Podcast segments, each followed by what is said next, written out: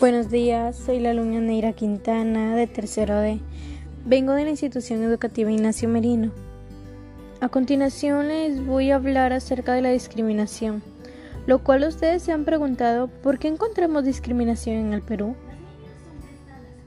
Bien, hoy en día en nuestra sociedad, la discriminación lo pueden sufrir cualquier persona y en cualquier momento o lugar. Está mal discriminar y es peor cuando uno mismo lo discrimina.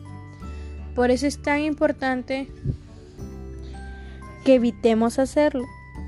Muchas veces se hace sin intención, porque suena gracioso o quizás al conversar uno no se mide al decir cosas hirientes.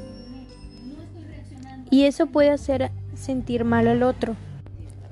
Según la genética de cada uno, nadie tiene que rechazar a nadie ni por sus rasgos diferentes ni sus características de la persona, porque cada uno elige su gene ya que son heredados de nuestros padres y eso nos ayuda a sentirnos orgullosos de ellos.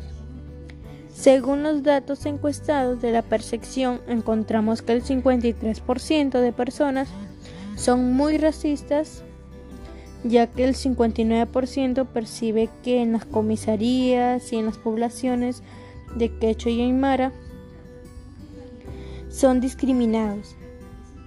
Con el cambio de la legislación, leyes, en 1823, inicios de república al acceso a la educación, debió ser para todos por igual.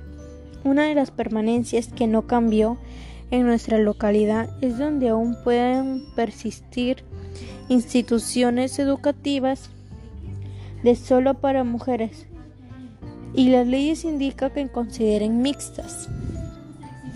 Es por ello que no hagas a los demás lo que no te gusta que te hagan a ti. Gracias.